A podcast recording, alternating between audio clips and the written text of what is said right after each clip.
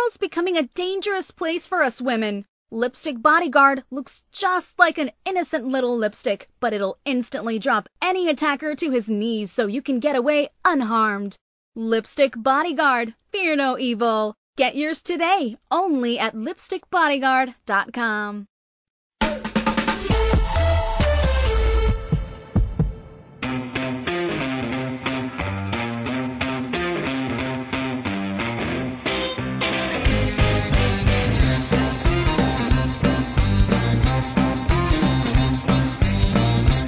This week on Parents Are Hard to Raise, health and wellness expert Dr. Felice Gersh is back with more great advice to keep our aging parents and us living our lives to the fullest. Join 180 million monthly subscribers who can now listen to Parents Are Hard to Raise on Spotify.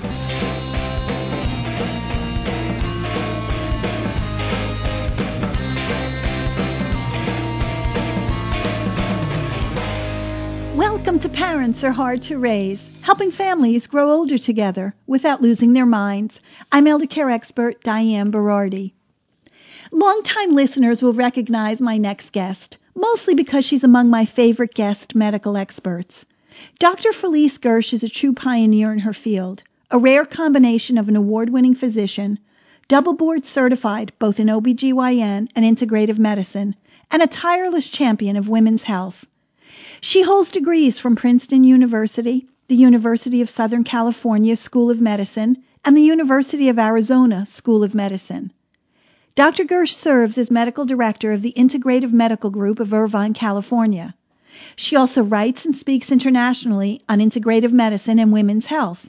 You can hear her weekly broadcast, A Healthy Perspective, on KRLA Radio AM 870 in Los Angeles. Felice, welcome back to Parents Are Hard to Raise. Well, hi, Diane. I'm so happy to be back, and I hope everybody is well. Yes, everyone's doing well. Thank you. And this is an exciting time for you. Uh, your new book just came out. So could you tell us the title of your book and tell us about your book? Well, I am very excited. It is my first book, and it's a labor of love. It's a topic I'm very passionate about. It's the most common endocrine disorder of women called polycystic ovary syndrome. And the name of my book is PCOS, because that's what um, polycystic ovary syndrome is referred to, is PCOS SOS, a gynecologist lifeline to naturally restore your rhythms, hormones, and happiness. So it's, it's really about dealing with every kind of medical issue. It really wrapped up into one body. That's wow. really what polycystic ovary syndrome is. It's it's a body-wide condition which has been underdiagnosed, undertreated, underacknowledged, and it's it's just time for it to come out from the shadows and yeah. be talked about, be properly treated. That's wonderful. So, um, how many women around the world does this affect? Well, I'm so glad you mentioned around the world because it is actually a worldwide problem. And because nobody keeps exact data, right. it's anywhere from below of 10% to, in the U.S., as high as 25%. I think it might be even higher into the uh, 30 to 40% range. And it's one of those conditions that really is just not talked about enough because it's not a pretty condition in a way. You know, it's not glamorous. Um, and not that any disease is glamorous, but right. it's a condition where 80% of the women who suffer from polycystic ovary syndrome are overweight or obese. They often have hair loss, so we call that um, alopecia. Right. And they often have cystic acne and facial hair and other body hair that women don't want, and that's called hirsutism. So that is, you know, obviously cosmetically a problem, but it goes so far deeper than just cosmetic, which of course is big in itself. It involves every organ system, really.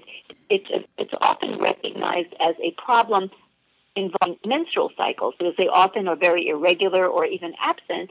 And of course, that is accompanied by fertility problems and also high complications in pregnancy of everything, the preterm delivery and gestational diabetes and hypertension and preeclampsia So all the different complications of pregnancy and higher rates, like I said, of miscarriage. So the reproductive standpoint, it's really devastating for women. But it goes so far beyond that, and this is what is often not recognized either, is that it's a condition involving the whole metabolic system of a woman. Right. And she's often suffering from insulin resistance and has a much higher rate of developing diabetes and hypertension and high lipids, you know, cholesterol and triglycerides. So uh, it's just a total metabolic issue. And then on top of that, they have higher rates of arthritis and irritable bowel syndrome wow. and autoimmune like Hashimoto's thyroiditis and lupus and Crohn's disease and higher rates of several kinds of cancers and a lot more problems with emotions, depression, anxiety, oh sleep gosh. problems. Yeah. So you can see how this is an overwhelming problem. And in the conventional medical world, doctors are divided into organ systems, which is really a problem. When you have a medical condition that spans many organ systems, you have a patient who goes from doctor to doctor, right. and depending on she sort of feels is her worst symptom, that's who the doctor she ends up with. And so you, know, you can end up on many different medications, typically metformin and spironolactone and birth control pills, and that which is a real big problem because women with polycystic ovary syndrome have higher rates of developing blood clots and all these other manifestations, which are also increased by the birth control pill. And the reason I really wanted to talk about this is because you can look at it across so many different spectrums. So virtually every one of your listeners knows somebody, whether they know it or not. They know some woman who either has PCOS and hasn't been diagnosed or has been diagnosed, because many women walk around undiagnosed, or they have relatives or friends that of their own friends because it's such a common problem. Remember, it's the most common problem. And many of your listeners may have daughters who have this problem, and they themselves have had this problem. Maybe wasn't even diagnosed. If they think back, well, when you were re- having the reproductive years, if you're already in menopause, did you have irregular cycles? Did you have these problems with facial hair and uh, fertility and so forth? So there's many women that were not diagnosed, and the problem is it's increasing in incidence. And the reason is because we live in a world filled with a lot of chemicals. Yeah. And the chemicals interfere with the way our normal hormones work. So this is a lesson for every generation and every gender because it really is sort of like the poster child for how exposures to endocrine disruptors, these chemicals that are really ubiquitous in our environment now, are impacting our hormonal systems, which are basically the control systems for all the metabolic functions of the body. And that's really the underlying reason for the increase and really almost explosion of polycystic ovary syndrome worldwide is the exposures to plastics like bisphenol A, BPA in plastic bottles and receipts and dental wow. sealants and such, and also phthalates, which are the sensitizers. The, they make the um, they make plastic very soft, and they also are scents. So they are a lot of fragrances that are in hair conditioners and shampoos and, and such lotions. The things that they say fragrance, those are actually phthalates, and it's also in vinyl and other plastics. And people are exposed to these at every stage of life. Right. And when children are exposed in utero, when they're just being developed, when, at critical times when they're developing hormone receptors, it can interfere with the way the body normally develops the, re- the receptors for hormones.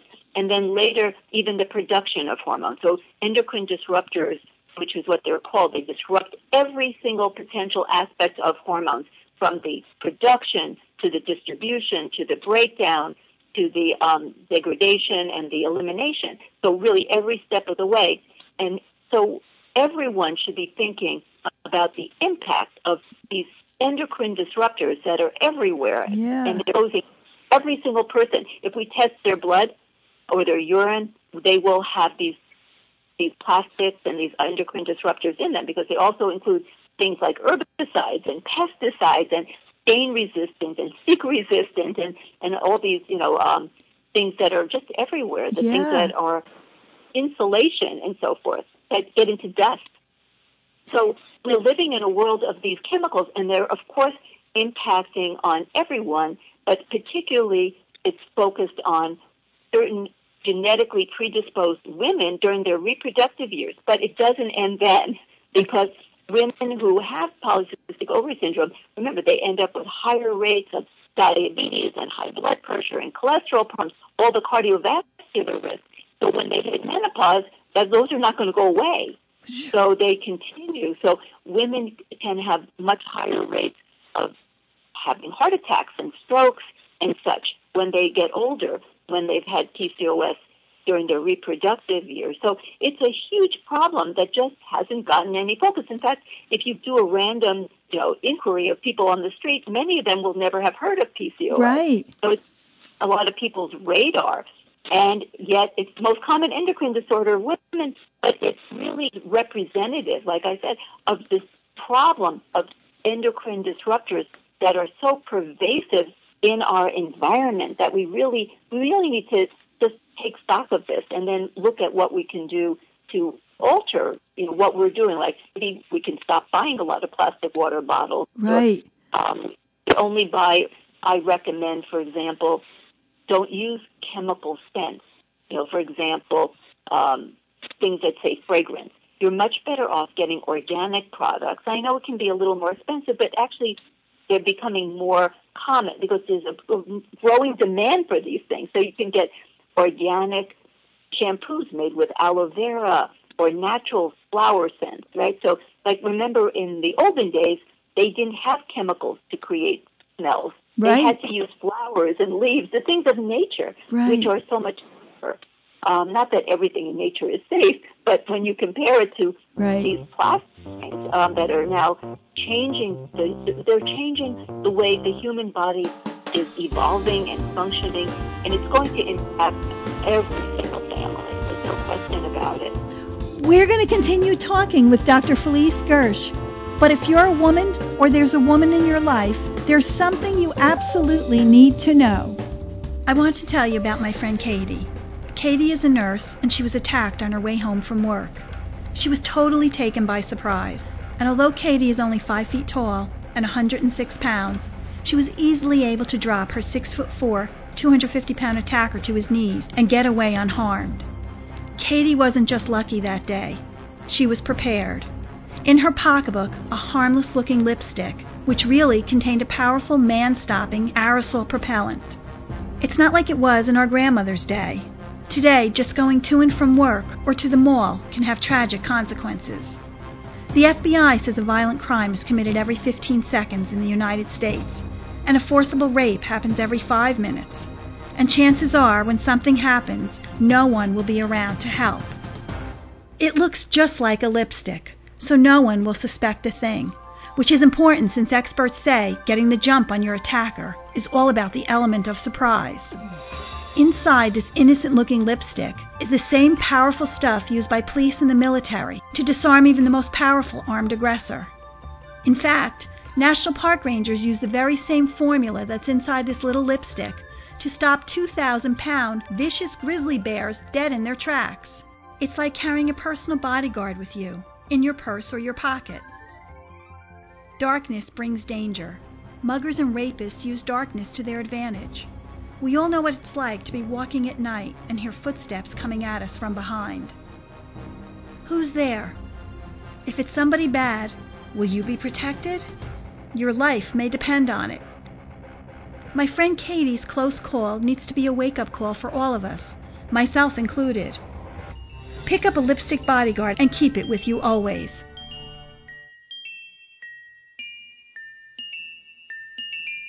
Were you ever young? You're listening to Parents Are Hard to Raise. Now, thanks to you, the number one elder care talk show on planet Earth. Listen to this and other episodes on demand using the iHeartRadio app. iPhone users can listen on Apple Podcasts and Android users on Google Podcasts. Want a great new way to listen to the show? Have an Amazon Echo or Dot? Just say, Alexa, play Parents Are Hard to Raise podcast. Getting the latest episode of Parents Are Hard to Raise. Here it is from iHeartRadio. It's as simple as that. You're right, Dolly. There are so many really cool new ways to listen to our show. It's hard to keep track. You can join the 180 million listeners on Spotify. You can listen in your car, at the gym, or pretty much anywhere on your smartphone with Apple Podcasts and Google Podcasts. You can get us on Apple TV, DirecTV, Roku. And like Dolly said, you can even ask Alexa to play the show for you. It's great because you don't have to be tied to a radio anymore. You can listen when you want, where you want, for as long as you want. And if you're listening to the show in one of these new ways, please do me a big favor. Share this new technology. Help someone else learn about the show and show them a new way to listen. So, Dr. Gersh, PCOS, how can a person live with that? It sounds like it's another chronic condition that you have to try to manage throughout life. So, what do people who are diagnosed do? Well, the thing is, there's so many interesting things that we can do to help women with PCOS. So it really isn't as doom and gloom as it first sounded the first half because we really do have ways to help. It turns out that when you have endocrine disruptors, it's the estrogen. It, it, involves more than one hormone. Estrogen primarily is very key to metabolic health, which is, is, male and female. Of course, males have plenty of estrogen. They make it on site in different organs. That's called paracrine. Whereas women also do that, but they make during the reproductive much more of their estrogen, of course, from their ovaries. Well, women with PCOS do not make estrogen properly or receive it in the receptors properly. And what that does is it changes our circadian rhythm. The master clock in the brain huh. has estrogen receptors and is very heavily controlled by estrogen. So it's like you're kind of drifting. So basically, women with PCOS are living a life of jet lag, which is the same as women in menopause. So when I talk about the treatments that we can do in terms of lifestyle, they're going to apply equally well to women in menopause because they have a problem with circadian rhythm. They are sort of living a jet lag life because they don't make estrogen from their ovaries. And women with PCOS live a jet lag life because their estrogen isn't functioning properly as well as they're not making enough. So there's this amazing parallel between yeah. women with PCOS and women in menopause. The difference is also very apparent, of course, in that you're not you're dealing with reproductive issues, and women with PCOS have higher levels of male hormones, testosterone, because testosterone is the precursor to estrogen, and the body is trying to make more estrogen, but instead it just makes more testosterone. It doesn't convert it properly, and that whole issue with the ovaries and testosterone doesn't exist in menopause. But if you take that part out, the metabolic dysfunctions are very similar. Think about what happens to women in menopause. They tend to get more high blood pressure, right. cholesterol problems, sleep problems, mood problems, and so on. So there's an amazing similarity. So here's the secret to helping both women in menopause and women with PCOS. It turns out that even though the master clock is drifting, it's not right on the beat. We have these, so I call it the backdoor way to get people back in rhythm. It's called time restricted feeding or eating. So it turns out that every cell in our body has its own clock as well as the master clock. But the clocks, for example, in the GI tract and in the liver, they don't know if it's light or dark, but what they can tell is when you're eating. So if you eat most of your calories. I know most people don't want to do this, but I'll give you optimal. Okay. If you eat most of your calories for breakfast okay. and a small dinner. I mean, you've heard this before. Yeah. You know, this is not new, but it's new science because somebody figures, you know, a lot of people figure things out just intuitively, and now we have the data to back it up. So if you eat a big breakfast, don't snack. Someone came up with this terrible idea. You should eat like every two hours yeah. and graze actually the worst thing you can do. So do not do that. So you want to get rhythm. You want to have the beat. So you want to feed at the same time, seven days a week, okay. and you want to eat a, a good sized breakfast of healthy whole foods. You know, actually vegetables. Think of breakfast as dinner foods. Forget breakfast foods. You know, the the conventional American breakfast foods. Don't eat those. You know, just eat real food. Uh, for food from the earth. We call farm to table. Skip the factory. There's no middleman needed. So you eat a good sized breakfast within two hours of awakening, then have a medium lunch and a small dinner, and try to stop eating by 7 p.m. Okay. And no snacks, and hydrate with teas, herbal teas, and such anytime you want. And it's amazing. They did a study in Israel with women with PCOS, and in just one month, where they ate two thirds of their calories for breakfast, one third for lunch, which leaves nothing, because they actually had a tiny little early dinner. In one month, their insulin levels went down by 50%, which is amazing. Amazing. Because Yeah. when you, when high insulin drives so many of the problems that we have, that we face our metabolic situation in terms of diabetes and inflammation and gut problems and mood problems. So insulin is essential for life, but when it's perpetually high, we can't burn fat. We can't create proper energy because insulin is all about making and storing fat. So if you have perpetually high insulin levels, you can't burn fat. Become a fat storage factory, you know? Yeah. All you can do is fat, but you can't use it. So you actually have an energy deficiency while you're swimming in an energy surplus, you know? So it's a, and that's what happens in women with PCOS. They have lots of body fat, and of course, they even it gets into their muscles and their liver, and they can even get you can even get fatty heart, and and this happens to women in menopause Yeah. as well. They, it drives the fat viscerally, so you know the belly fat, and and that's the worst kind of fat that you can have highly inflammatory. So eating in a time restricted way. The other thing is trying to feed the gut microbiome. We always come back to the gut, right? Right. So it turns out that estrogen is also present in terms of receptor function throughout the gut. And when you lose estrogen, like women in menopause or women with PCOS, they have a totally different abnormal microbiome. So they have the microbial population is altered in a very negative way, and they tend to get impaired barrier called leaky gut. And the toxins produced by the bacteria that are abnormal can actually pass into the body itself and stimulate the immune cells that are lining the gut to secrete their inflammatory products and create this chronic state of inflammation, which even drives insulin resistance even more. And these inflammatory particles, we call them inflammatory cytokines, can get into the brain and alter brain health and brain mood, you know, cognition, everything. So want to nurture our gut. So what can we do? We can eat foods that are phytoestrogens and soy. I have to defend soy. Now, processed soy is not good, but organic, has to be organic, whole soy. Whole, whole means it hasn't really been turned into like fake meat. You know, you don't Right. want to eat faux, you know, they call faux, don't use soy as faux food. So you want to have like tofu or miso, that type of thing. You do not, with tempeh, you do not want to, or the whole bean, you know, edamame, but don't eat soy pretending to be something else, you know, soy ice cream or soy Right. cheese or whatever. It's soy, it's just soy. And that is actually a good, healthy food.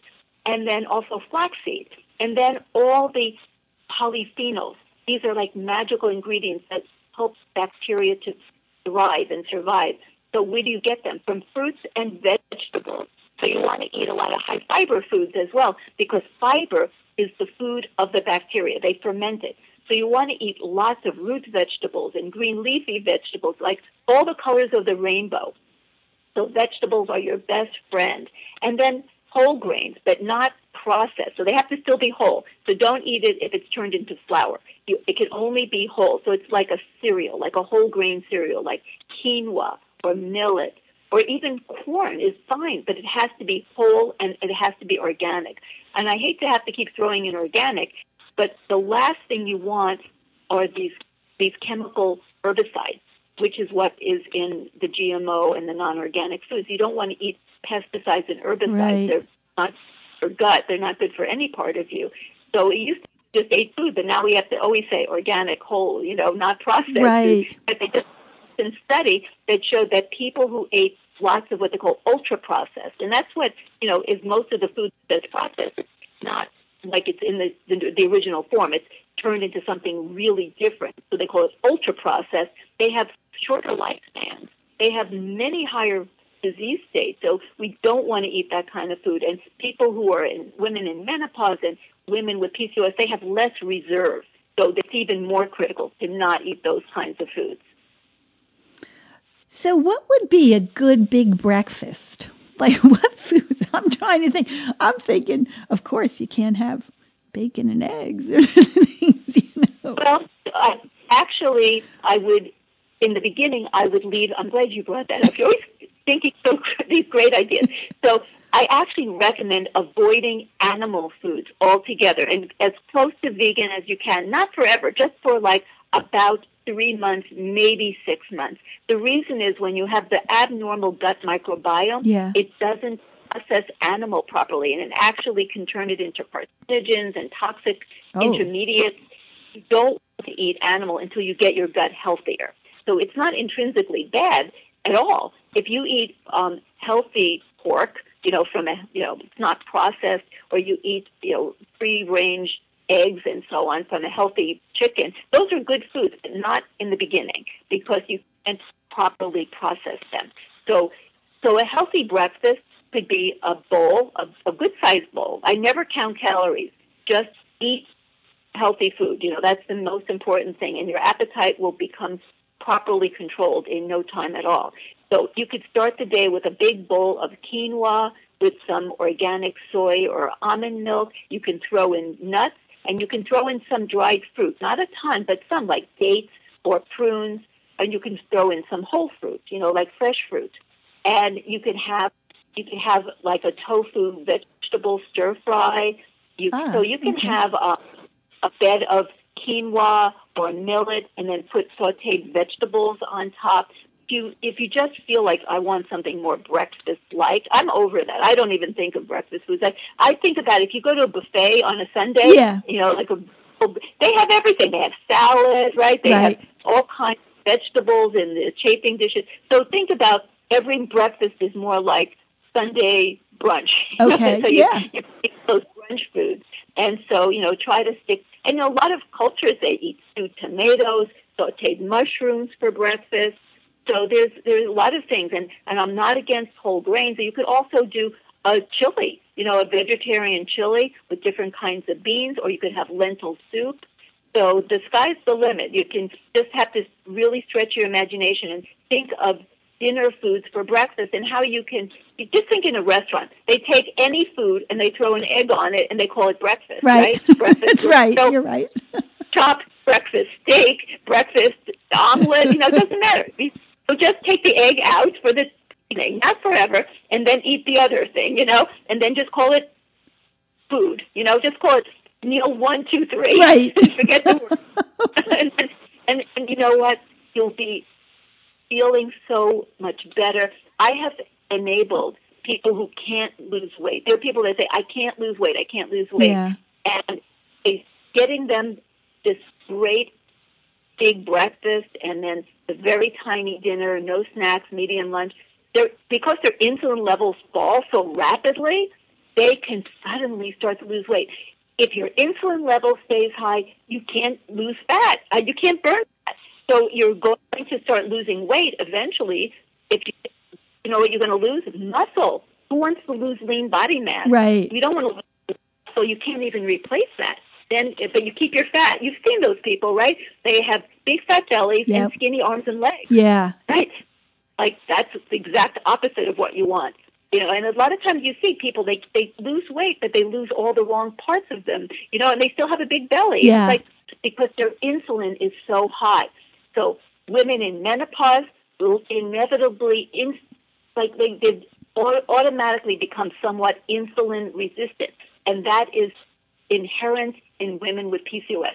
So by seeing the analogy, you can actually read my book and, and follow pretty much everything in it, even if you're a menopausal woman, because there's so much the same between polycystic ovary syndrome and the menopause. And both are really harmful from a metabolic state. I mean, menopause is natural. It is what it is, but it's not good for us. No women, women don't suddenly become blossoming with good health because they hit menopause. You're right. That's that right. How can people purchase your book? Well, it's very easy. You just go on Amazon, and it's right there. And it's called PCOS SOS. Perfect. That's it. How simple. How simple. Thank you so much, Felice. This was a great show. Parents are hard to raise, family. I love getting your emails and questions, so please keep sending them. You can reach me at diane at parentsareHardToRaise.org or just click the green button on our homepage. Parents Are Hard to Raise is a Counterthink Media production. The music used in this broadcast was managed by Cosmo Music, New York, New York. Our New York producer is Joshua Green. Our broadcast engineer is Well Gambino. And from our London studios, the melodic voice of our announcer, Miss Dolly D. Thank you so much for listening. Till next time, may you forget everything you don't want to remember, and remember everything you don't want to forget. See you again next week.